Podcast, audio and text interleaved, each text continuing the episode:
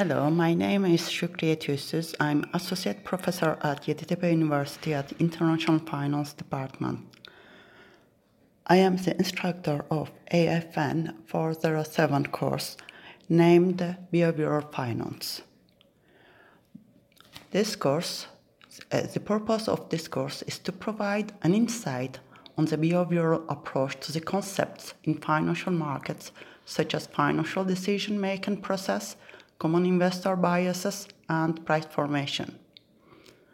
During this term, topics that we will see are the concept of market efficiency and its, its assumptions, investor rationality versus common biases such as herding and overreaction, asset pricing in a behavioral framework, role of investor sentiments, basics of prospect theory, risk and arbitrage, bubbles and crashes. All documents and information related to the course will be uploaded to Moodle system of the university which is ULearn. Students enrolled to the course can get access to all uploaded file and information. I hope to see you soon. Take care. Bye.